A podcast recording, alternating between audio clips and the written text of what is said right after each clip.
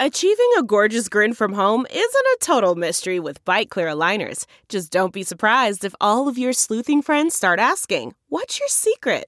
Begin by ordering your at home impression kit today for only $14.95. Byte clear aligners are doctor directed and delivered to your door. Treatment costs thousands less than braces. Plus, they offer flexible financing, accept eligible insurance, and you can pay with your HSA FSA.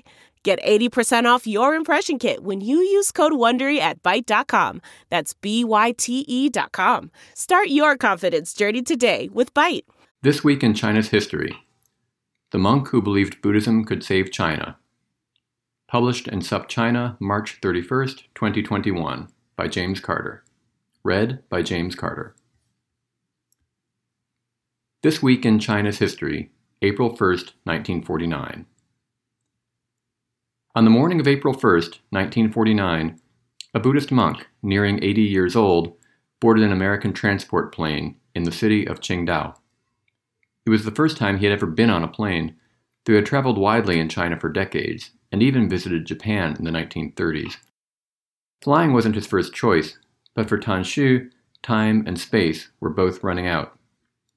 The train lines were all blocked by advancing communist armies, and the American Marines that were still occupying the city were making plans to leave.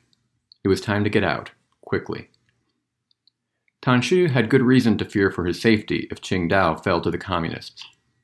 Japanese armies had captured Qingdao in the summer of 1937, and Tanxu had operated its largest Buddhist temple, one he had founded, for the duration of the war. The monk denied having worked with the Japanese, but he clearly did not actively resist the occupiers Charges of collaboration would be especially hard to stave off, and neither clerics nor collaborators, passive or not, had good prospects under a communist government. The charge of treason would have devastated a man who had worked for so long to strengthen China. The political landscape of early 20th century China is filled with reformers and revolutionaries, reactionaries and traditionalists, but Tanxu fits none of these categories easily.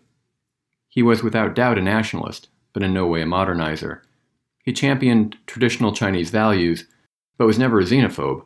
His story fills in a large portion of the canvas of modern China that is left blank when we focus on the main political parties and their enemies.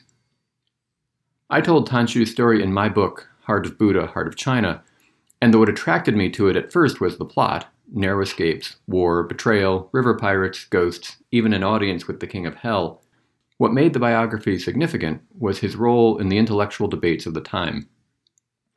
I first crossed his path in Harbin, where he founded a Buddhist temple in the 1920s at the invitation of city officials who wanted to define a Chinese Harbin in contrast with the Russian one that had gone before. As he put it in his memoir, Chinese and foreign elements mixed freely.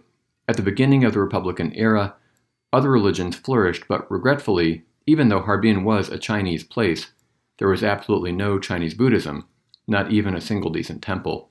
It was very embarrassing, too depressing to bear. Tanxu's belief that China needed strengthening had begun long before he was known by that name. Raised as Wang Futing in the coastal regions near Tianjin, he had traveled for his family business trading tobacco across and along the Bohai Gulf. The First Sino Japanese War and the Eight Nation Alliance intervention following the Boxer Uprising had convinced him that China needed greater technical skill and stronger moral foundations to resist its enemies. The Russo Japanese War that followed went a step further. China was not even a participant, but could not stop foreign powers from fighting over who would get China's territory. Plenty of young Chinese saw the same thing and reached the same conclusion that China needed to be stronger. But Tanxu followed the path of neither nationalists like Sun Yat sen, who advocated republican government, nor radicals like Chen Duxiu and later Mao Zedong, who turned to socialism as a solution to imperialism, nor some in the Qing court who wanted to retreat into tradition. Tanxu saw in China's Western and Japanese enemies a moral and technological strength worth emulating. He supported the efforts of officials who embraced technical advancement, but his concern was China's soul.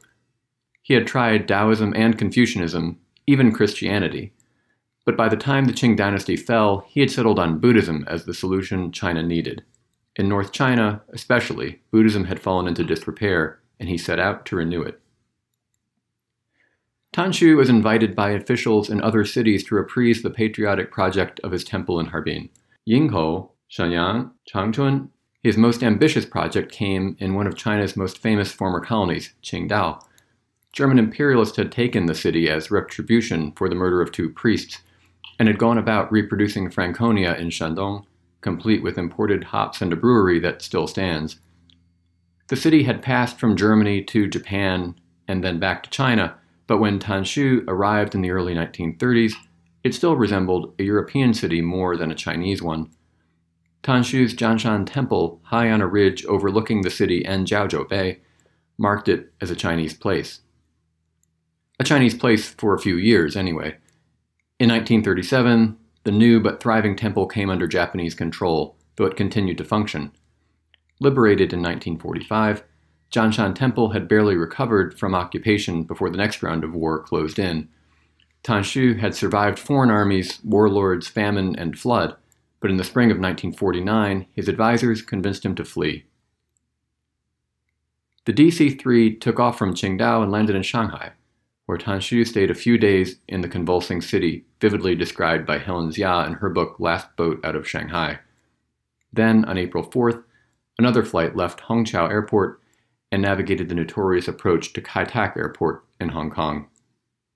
There, Tanxu continued the same work he had managed for decades in a different guise, the temple he founded in Hong Kong was far from the city center at Clearwater Bay in the New Territories. More important was the Chinese Buddhist library he built on Boundary Road, where he pursued the same attempt to promote and revive the Chinese nation, but this time against Chinese invaders. With the fate of Buddhism uncertain under communist rule, Tan Tanxu collected Buddhist texts from across the country, building a collection that was essential to the persistence of the faith and establishing Hong Kong as an ever more important Buddhist center. Tan Tanxu died in 1966, so he was spared from seeing Buddhism and Buddhist relics desecrated in the mainland during the Cultural Revolution. The People's Republic would eventually achieve the strength Tan Tanxu had wanted China to have, but at the cost of its heart.